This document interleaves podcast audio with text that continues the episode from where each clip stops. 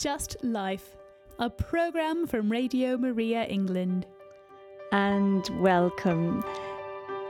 Today we have on our programme Brendan Metcalf. And Brendan has spoken to us before. He's from the Friends of the Holy Land.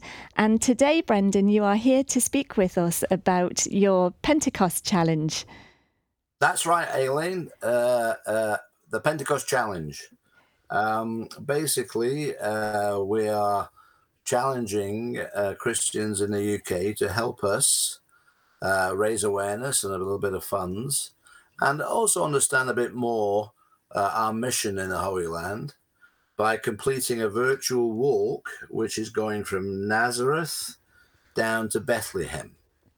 Now, Fabulous we want people to try and do that and, and, and complete it before Pentecost. So, as we've probably got what six weeks to go before Pentecost, um, and it's uh, it will take people through uh, many parts of the Holy Land that pilgrims do not usually visit. So it's, uh, I believe, quite interesting uh, for them to discover more about the Holy Land, the places we don't really hear about, the places where there are some ancient and vulnerable Christian communities.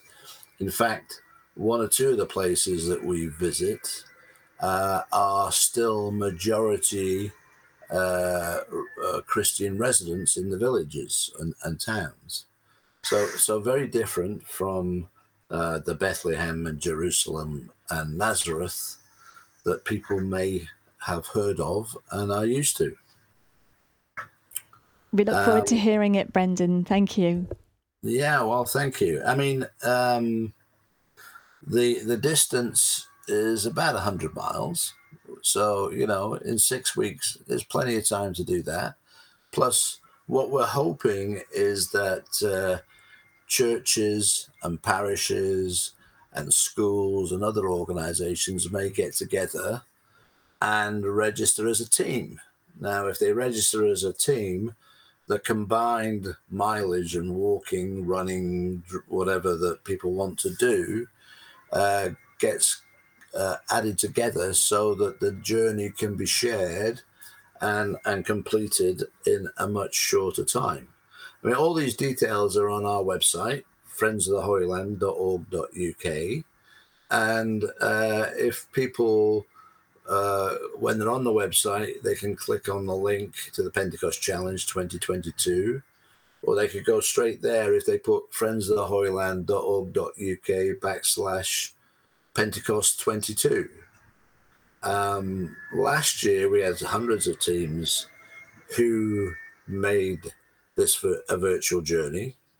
Uh, and this time we're hoping to do better uh, and uh, hoping that uh, these participants will not only do some fundraising for us, but share their journey with their friends and family and share awareness of, you know, the, the, the great and uh, uh, historic places of the Holy Land that are central to our faith. I mean, these are the communities that were originally founded by the apostles after Pentecost, which is you know why we end up uh, uh, the the events in Pentecost and why we call it the Pentecost Challenge. Um, and the purpose for this year is really to help us get the vulnerable communities that we go through, these these uh, ancient communities, help them get back on their feet.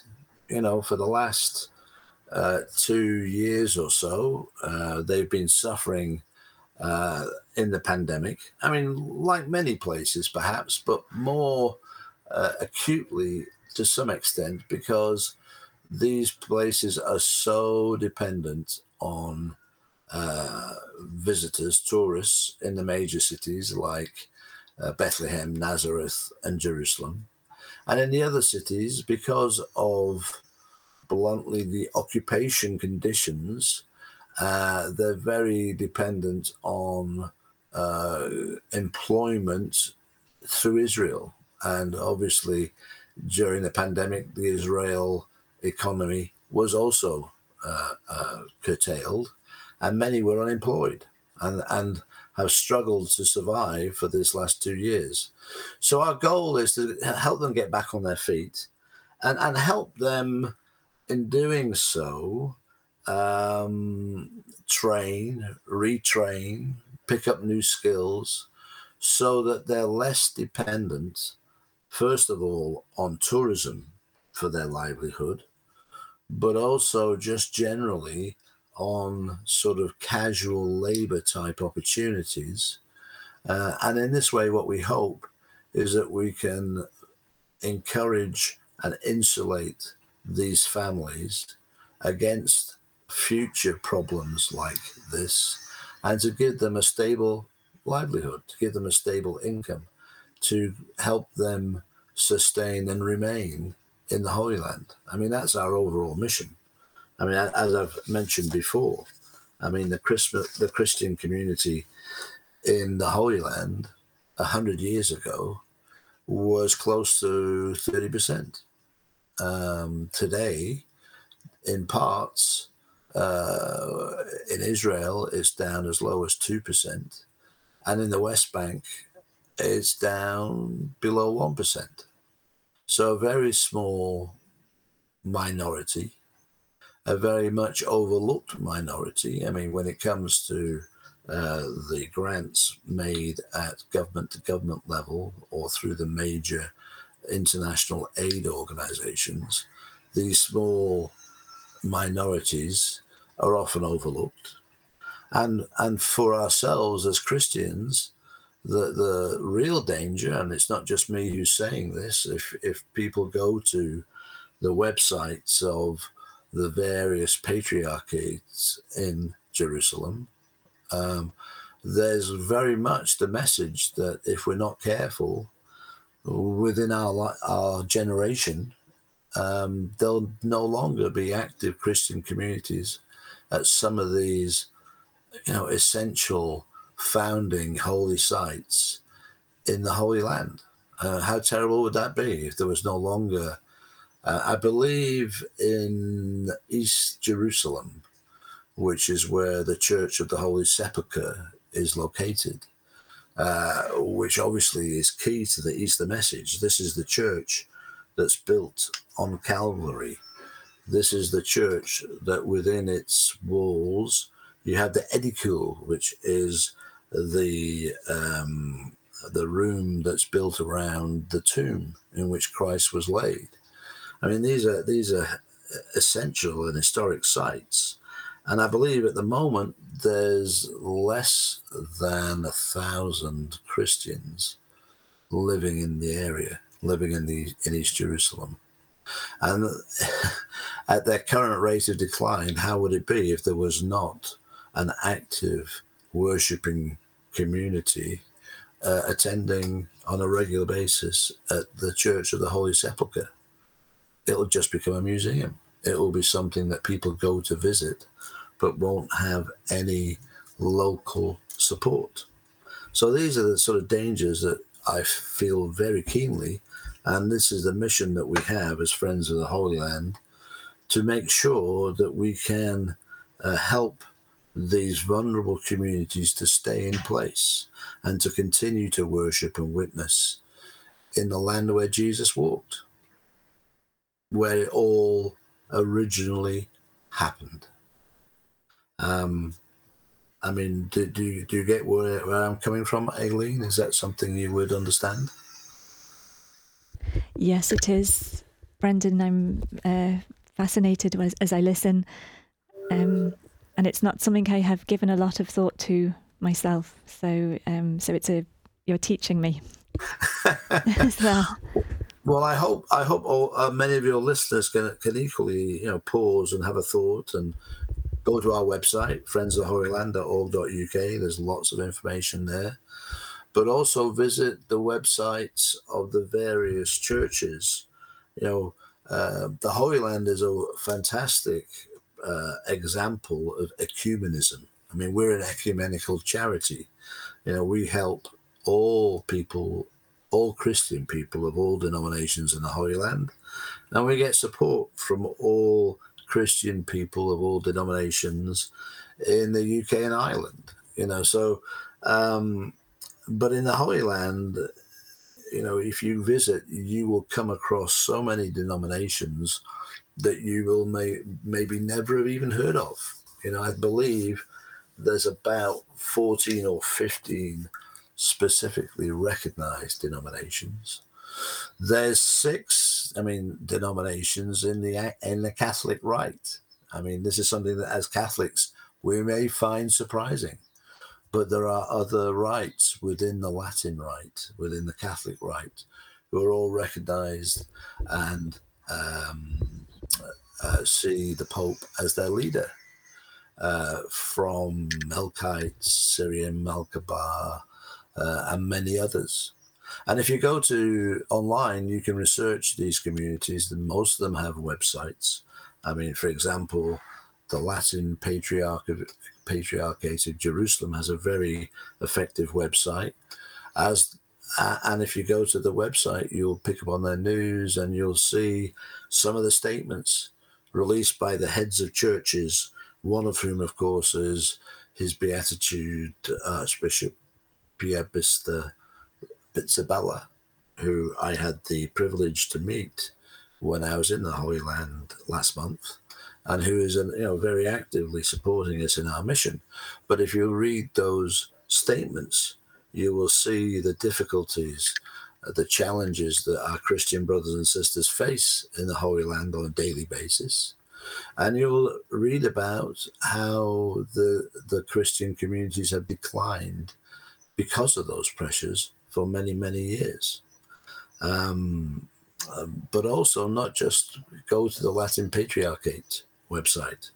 Uh, there obviously is the historic uh, connections to the Franciscans. I mean, we all, this Good Friday, in all of our Catholic parishes, had the collection for the holy places. Now, that collection goes to the Franciscans in the Holy Land, what are called, who are called the Custos, who have been there since, I believe, something like 1250, back when it was you know, under Turkish uh, rule, um, and have cared for and looked after these sites, but also have built schools and other institutions to help support Christians generally in the Holy Land. And if you look at their website, you will see similar images and read about similar stories of the challenges that the Christians face every day. Uh, sadly, you know, in our own uh, media and perhaps in our own awareness, um, we only get to hear about the Holy Land when there's conflict, when there's missiles flying, when it's deemed newsworthy. And, you know, in those brief reporting uh, moments, we get a very biased and, and uh, focused, shall we say, uh, a, view that's focused on conflict. I mean, there's a lot of good people, there's a lot of goodwill, there's a lot of uh, um, joint ecumenical and interfaith dialogue, which is seeking to maintain peace and harmony in the Holy Land. And, you know, very much we would hope that uh, Christians in the UK will help us to support that. Just help us uh, enable people to live a normal life despite all the difficulties.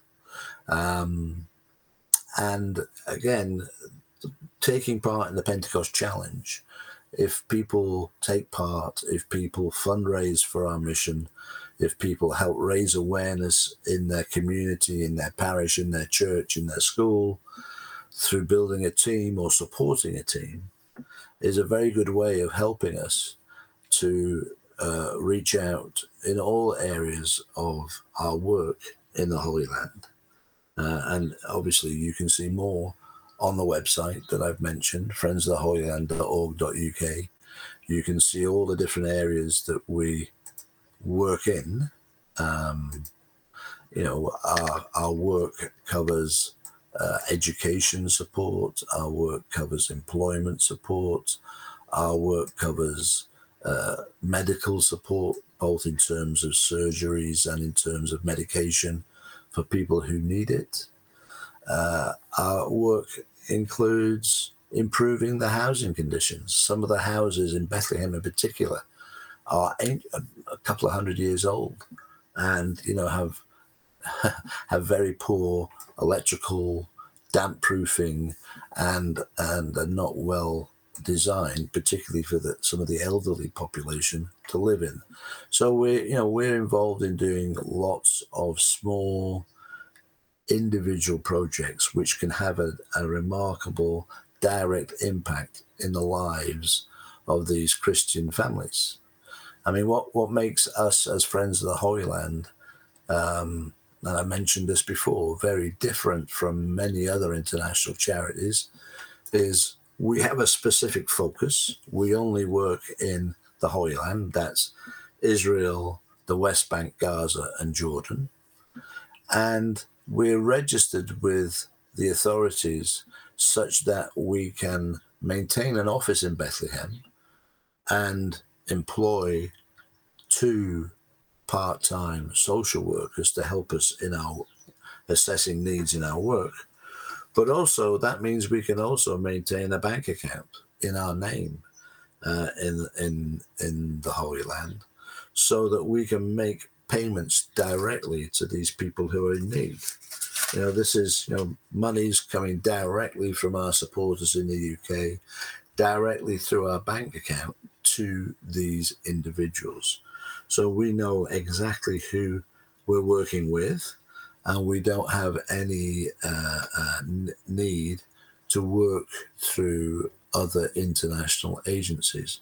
Now, we do obviously on occasion partner with them, but we always know the names and the situation of all the beneficiaries that we're supporting. So, in taking part in the Pentecost Challenge, you know that your fundraising efforts, the results of those fundraising efforts, will go directly to what I like to call the coalface. it goes directly where the help is needed. Now, we're a non political, uh, non campaigning charity. It's a very complex uh, situation in the Holy Land, and that's another reason why it's not widely reported on. It quite often gets put into that too difficult box because people are nervous that if they open it and start talking about it, they'll get accused of all kinds of bias. So we're a non political charity. We don't campaign for a solution to the conflict, to a solution to the situation, but we do recognize the the the facts on the ground. We do recognize the results of those that situation and of that conflict, and we take practical steps and practical action specifically to help the people impacted by those uh, uh, facts directly. So that's that's how we work. Brendan, uh, that, is that a good time for us to take a short music break? It would be. Thank is you. It? Great. Okay. Well, I, I think I'm sure you will have heard of these, Brendan. Helena was telling me about them. The um, Jerusalem Youth Choir chorus. Yes. And I have a piece of music from their YouTube site, which is I Can Hold Your Gaze. So I, will play for that for us now. Thank you, Eileen. Okay.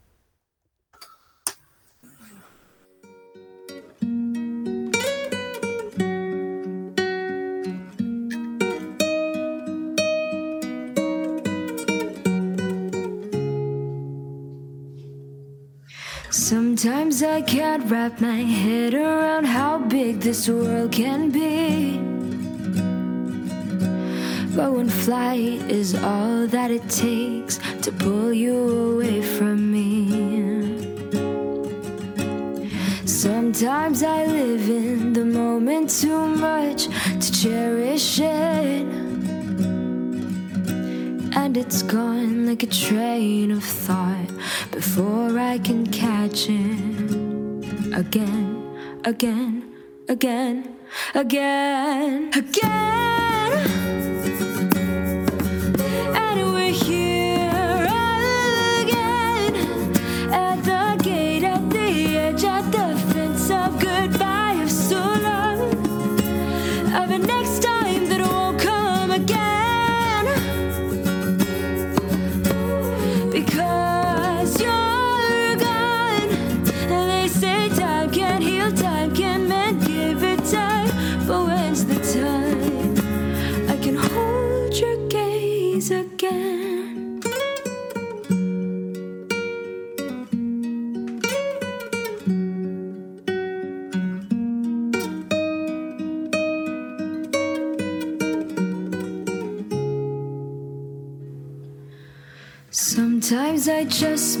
the person I try so hard to make proud.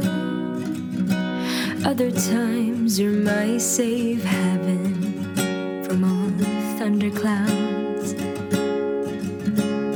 Sometimes it's fury and envy and melancholy all in one go. Cause I hate how your birthday is passing and I don't see you blow the candles.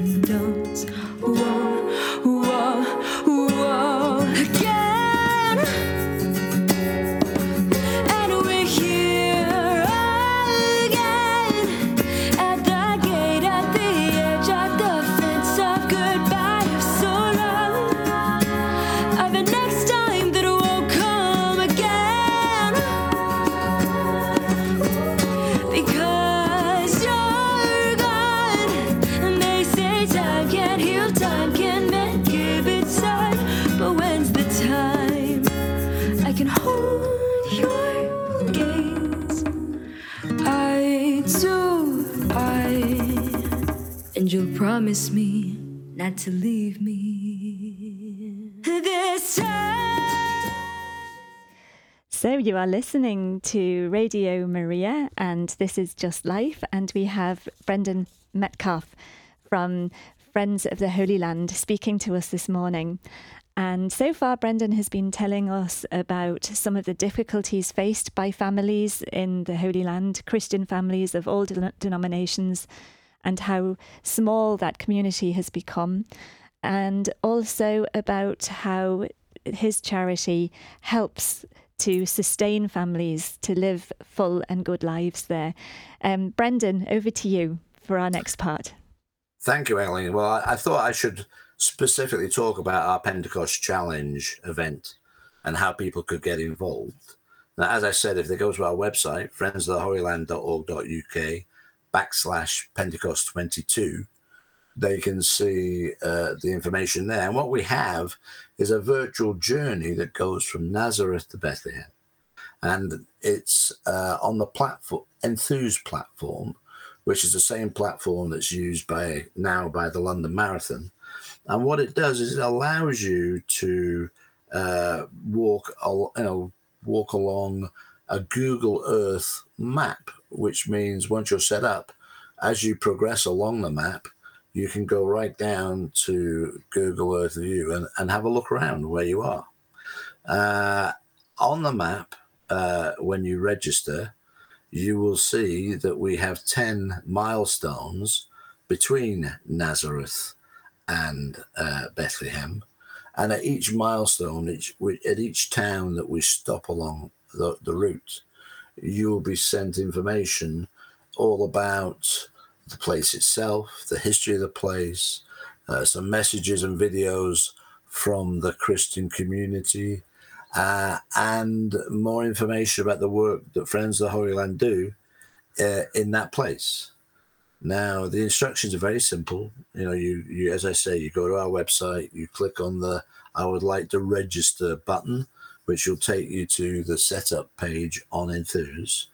Uh, before you start, you need to decide whether or not you want to take part as a individual or as a team. And if you want to take part as a team, then the captain or the leader establishes the team page, uh, which is also very simple, and invites other people, other members of the team to join. Uh, obviously, you set a target, and then decide how you're going to take part. I mean, you can obviously walk the distance, you can run the distance, or because it's a virtual uh, uh, progress, you could swim the distance, even though it's on land. You could cycle, or you could ride a donkey.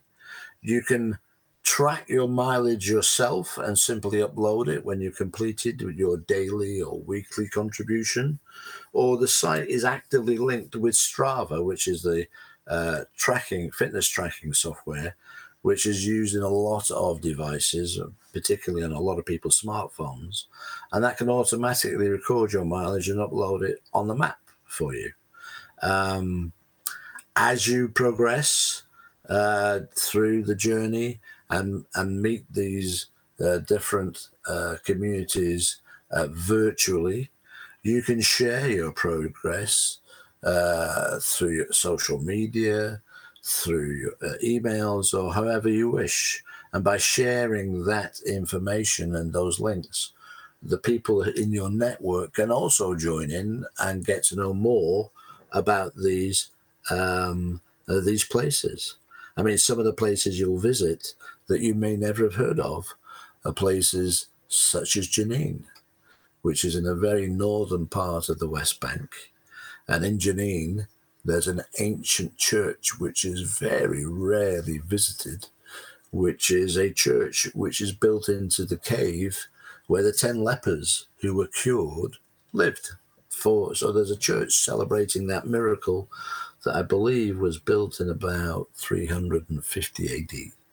One of the oldest churches in the world. Uh, as you progress down, you, you will go to Nablus. Uh, uh, Nablus is a major city, but a very small Christian po- uh, population in, in Nablus. Uh, there's an Anglican community, Latin community, and a small Greek Orthodox community, and you can find out more about them. Nablus itself is an actually an ancient site, an ancient site from the Old Testament called Shechem, and Shechem is where, first of all, God showed Abraham the land that He had promised him, and then when the Jews came out of Egypt. Um, when Jacob took over from Moses, is the place where the Jewish people renewed their vows and promises to God uh, as they first established themselves in, the area in the in the uh, northern part of the of of what is now the West Bank.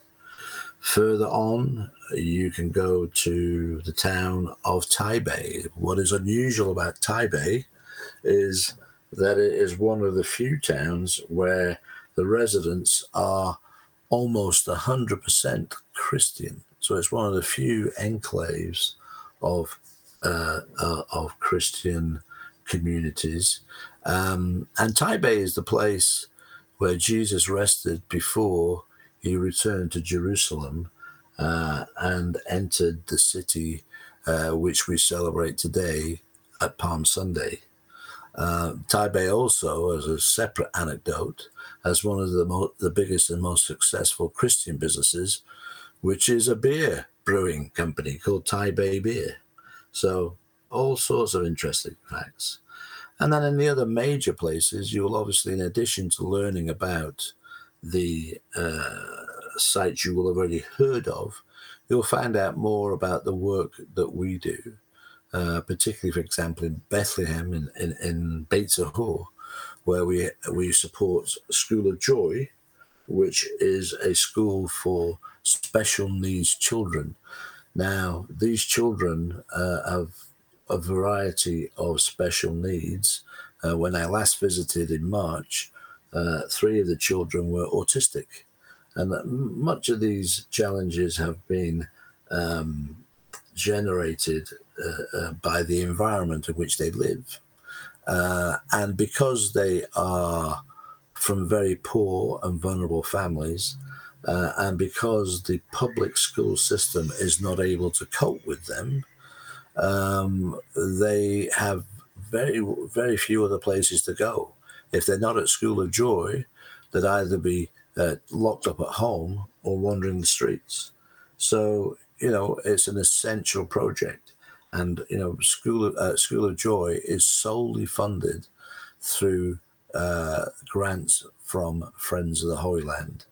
They were previously funded by us and some other smaller charities, but in the pandemic, the ability of those smaller charities to continue to support was reduced because of the challenges in their own fundraising.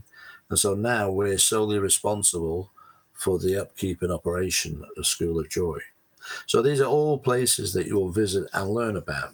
And along the way, hopefully, you will also uh, understand uh, our new um, programs which we uh, are introducing, which are effectively uh, to help people um, either leaving school or young people who are stuck in a non productive role to reskill and to move into uh, a vocation with vocational training, which can lead directly to work, or to perhaps leave school and go into studies that are specifically needed, such as nursing.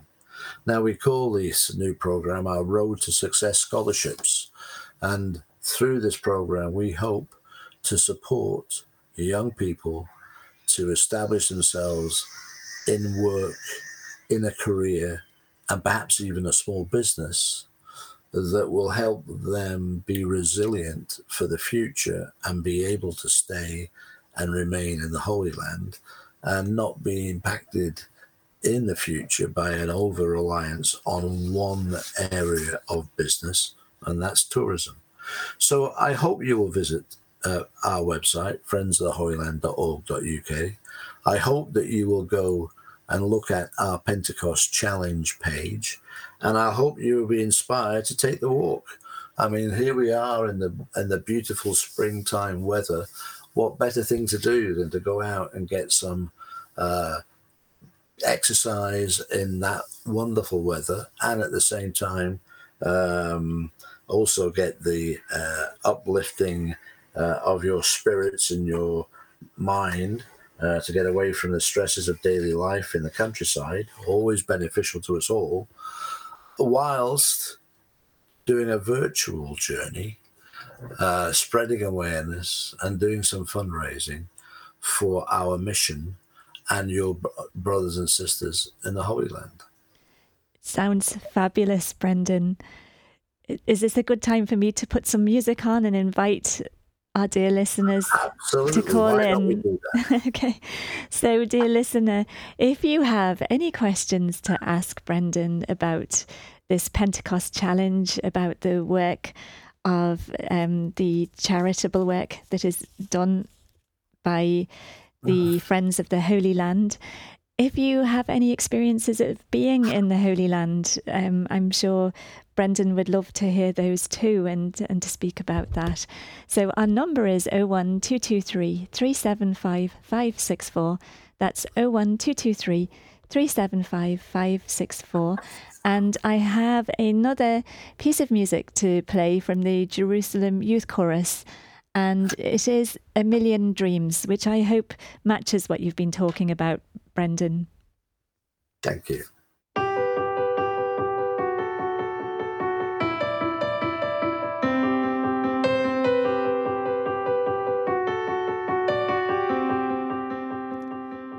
And the number again is 01223 375 564.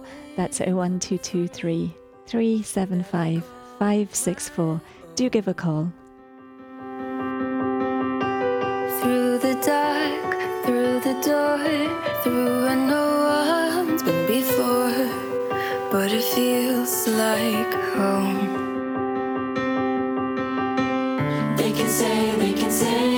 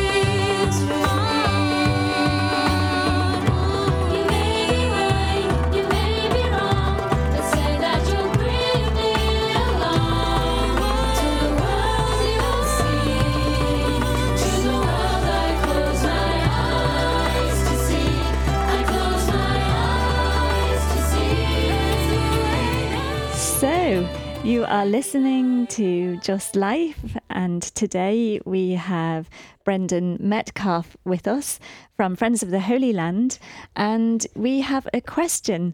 And the question is from our own dear Helena. Helena, you're on air. Hello, Brendan. Hello, Helena. How are you? I'm good. Happy Easter. And you. Happy Easter. Brendan, I've got a question with it's such good work that you're doing. And you mentioned about how young people are leaving the country, but that happens. That's happening to a lot of countries uh, around the world where they leave to go towards other countries where there's more uh, financial availability and stuff. What what would keep them there? Are there is there how can we yeah besides having financial opportunities in the in the place what would make them young people culturally or however want to stay in that in Israel? Well, I think I, I think in a way it's it's um, slightly different to other countries. I mean, I think most young people uh, that I meet are very proud of their Christian heritage and very proud of their uh, of their place in the Holy Land, and very conscious of the fact that they're, if you like, the uh, people praying for the rest of the Christian world in the place of its birth. I mean, it's a very strong feeling. But I think there's a couple of things really. Um, one is the implications of immigration are very much different in the Holy Land. In other places, you know, you often hear of people relocating from their home to another country, like we have in the, in the UK. People coming from, I don't know, Poland and other places. They come here, they work here, they do, I don't know, five, ten years working here, and they can always go back and visit, and they can always go back for good when they want to, when they want to, when they feel they've got themselves to that place of economic stability. Uh, when you emigrate from the Holy Land, it's a one-way ticket you oh. don't get you don't get to go back. Yeah, you don't get. It's very difficult for uh, Palestinians generally uh, to get uh, uh to, to return and visit. Number one, um, uh, and you know we're talking here about um, restrictions and other um, I mean, there's a great deal of travel restrictions in country, and the other problem is that um, the the the ability to return to live is not going to happen.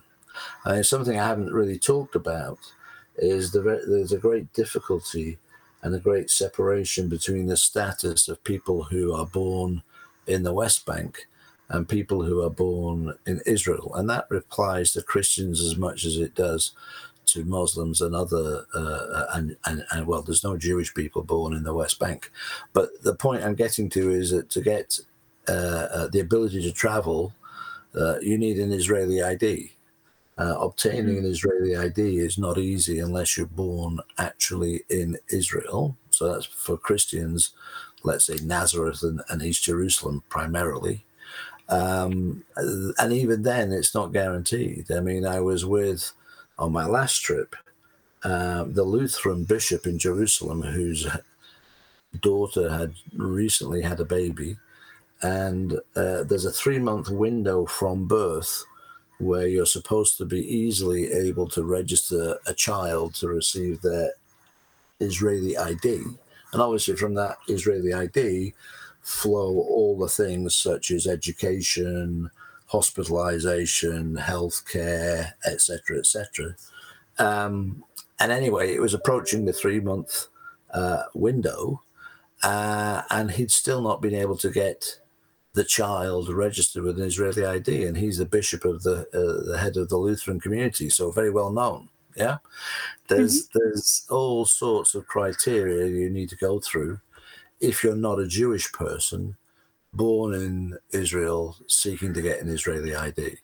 Now, if you're in the West Bank, you don't you get a Palestinian ID, which is be, means that you have severe travel restrictions. You're not able to visit Israel without a, a, a travel permit, and those travel permits are restricted. It also means you may not be able to leave from Tel Aviv Airport, for example. It may need mean you need to go through into Jordan to leave, which has also different implications. So your ability to return and make a short visit, or even return and live, is severely compromised once you emigrate. So uh, it's, it's much more of a sort of final decision uh, if you do immigrate. And going back to the people who typically emigrate, in my mind, talking to them, it's not the very young so much, uh, although a lot of them think about it. I think where the decision becomes key is when um, people are looking to get married and, and, and have a family because you've got the major difficulties in getting accommodation because of the cost of accommodation. I mean, particularly if you're living in East Jerusalem, uh, Jerusalem is a major international city, and the rental costs of uh, accommodation in Jerusalem is about the same as London. Yeah, so it's very expensive, and the wages are not anywhere near as high. Uh, and then there's that thought of if you're raising a family, do I want to raise my children uh, in a situation where there's that constant fear of conflict? So all those things, uh, uh, uh, I think, are when people start to think about emigrating, and it's happening all the time. Last year, I, I've heard of 500 families leaving Bethlehem, and that will be pretty much leaving Bethlehem for good. I mean, we see this, for example, with our St. Martha's House project. Our St. Martha's House project uh, supports elderly women, uh, most of whom are widows, uh, and most of whom their family uh, have emigrated. And because their family have emigrated, they don't have that support base anymore their family are struggling to make a life in their new country and are not able to come back and help care for them. So, you know, at St. Martha's House, we try and step in and give them that support. So, I mean, I hope that answers your question without being too lengthy. No, no, beautiful. Thank you, Brendan. Thank you so much. I've learned so much today. Goodness me. Thank, thank you, Helena, for calling. And we have, um, we've just got about five minutes, Brendan, for uh, Sure. another question, which is a slightly off off the, the main topic, but it's from our um, listener John, who's who's sent a message from Japan. And he says he would like to lead Japanese Christians to the Holy Land when possible. A tour operator friend of ours organizes pilgrimages for Japanese Christians, but doesn't want to be put in contact with fellow operators. He asks, Is there any idea why? And I'm assuming that this is partly because he would like to organize a visit and any suggestions about that. Well, yeah, I mean, I, I don't have a lot of experience of, of organizing tours in Japan, but we have connections with what are called ground handlers, who are the people that uh, tourist uh, or pilgrimage operators work with in the Holy Land to organize all the logistics on the ground. So if anybody was looking to try to get together a pilgrimage and had the ability to organize, if you like, the airfare side of the package, you know, I can put them in touch with people in the Holy Land who can cater for all of the rest. You know, organizing hotels and buses and and and uh, tours uh, to all the different places and the logistics of a of a pilgrimage. Uh, as to why a Japanese tour operator may not want to uh, be too connected uh, I'm not quite sure. I very much, if if this individual had a contact, uh, I'd very much like them to put us in touch, because when people visit, one of the things we like to do is add some experiences to the itinerary. I mean, it's always possible for pilgrims to visit School of Joy or to visit St. Martha's House. You know, go to School of Joy, meet the kids, have a tour around the school, and get some insights into their work and their life. Or go to St. Martha's House, and you know they're always very welcoming. And typically, you know, you can have lunch with the ladies, and again, hear from their history, hear from uh, their experiences over their lifetime in in the Holy Land. These are the people we call the living stones, the people who who basically are the holders of the archives of these communities. So very much like to reach out. And there are other things we can do. We can have people visit pilgrims in their hotels and speak to them. We can ha- arrange visits to schools and other projects that we're working with. All these things uh, can bring your pilgrimage to the Holy Land to life. I mean, where you can meet the meet the people and understand better uh, the conditions for our brothers and sisters. So, you know, if if whoever was asking the question wanted to be in touch, I mean, my email address is simply my name, brendan.metcalf at friendsoftheholyland.org.uk. And my email is on the website, which is friendsoftheholyland.org.uk. Please get in touch and I could do whatever I can to help. And you know, I'm sure in Japan, you can, you know, the beauty of the Pentecost Challenge is an international event because it's virtual. And if they wanted to get some idea of the places they would visit on a pilgrimage, why not take part in the Pentecost Challenge and get to know more of the place? Uh, anyway, I hope to hear from them. I think um, listening to what you've been speaking about, I've never been to the Holy Land, and uh, but I've had a desire to go. But when you speak about it, Brendan, and you talk about these people who who have lived their living stones with that ancestral connection to Jesus, um, it really is heart filling.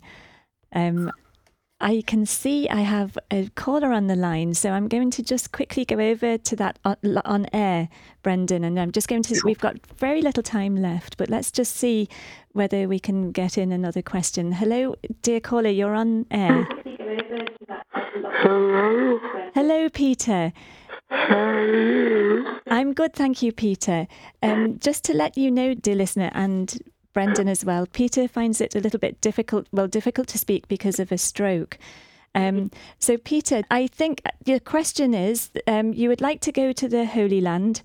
Um, do you use a wheelchair, Peter? Yeah. Okay. Well, let me ask Brendan about that. And I know that we can also get more details for you to speak, to follow up off air as well, Peter. So I'll do that for you now. So, Brendan, did you hear that from Peter? Yes, Yeah. absolutely. And and obviously there's facilities at most of the sites for people who uh, are you know challenged in in walking. Yeah. Uh, and uh, I'm sure that uh, I don't know which part of the country Peter's in. Peter's in London. Oh, he's in London. Yeah. Okay, so um, for example, I know that Westminster Diocese is taking a pilgrimage in November to the Holy Land, uh, and there's other obviously others uh, within the Westminster Diocese who could help if he would be interested in making a visit. Um, and if you were to send me his details, I'd be happy to send details of operators Okay. I'm sure some of them will be able to help you know with the challenges he may face in country but i mean really that will be down more to the ground handlers and they're very skilled at working with people of, of all ages and all abilities i mean this is something that you know in 2019 there's four and a half million visitors Wow. to the holy land i mean there hasn't been for a long time and that's what we're trying to get back Yeah. I mean, going back to your point, I mean, one of the things that always surprises me is, you know, so many people who have not visited the Holy Land. And, you know, when you go to church on a Sunday and you hear the readings from the Bible, I mean, uh, you must understand that 90% of what you're listening to happens within the 100 miles of Jerusalem. yeah. And Surely you have some curiosity as to see where all of that happened. And I've not met anybody who has visited for whom it has not given a greater understanding and insight into their faith. I mean, just to see uh, the land where Jesus walked and perhaps be uh, on the shores of uh, Lake Tiberias in Galilee, and maybe even, you know, walking on the same grains of sand that he walked upon. I mean, things like that. But Yeah. I mean, there's there's uh, so much to be uh, gained from a visit, and actually, you know, I would encourage people of all ages to go. Take your family, go when you're at university, because there's no better time than to than to go early. Don't hold back and make it a list a, a, a visit just for your retirement. Uh, I understand sometimes it's priced as a luxury type trip, but you know we do know of operators who do more cost effective trips. And if people are interested, I'd be happy to put them in touch. And you know, you could visit the Holy Land for not much more than a week in Lourdes or a, or, or a week in Fatima uh, if you go at the right time and stay in the right uh, cost effective locations. Brendan, thank you so much. Peter, I'm I can I hope you can still hear me on the radio, so I will speak to you on your phone line in a couple of minutes, um, just to get your details, uh, or the details that Brendan could help with, but also just to make sure you've got the Westminster details. Brendan, we have to finish, but it has been such a pleasure to listen to you this morning. Um, thank you so much for coming in to us and speaking again. Thank you, Aileen. Thank you for the opportunity. I, I feel uh, that there's more that you can say, but we'll we'll see about that. Well, I look I look forward to a Radio Maria team on our Pentecost Challenge. You know. Yeah. Right. Okay. we'll have a chat about. I'll speak to my colleagues about that. thank okay. you. Thank you so much for your time. Thank you. All the very best.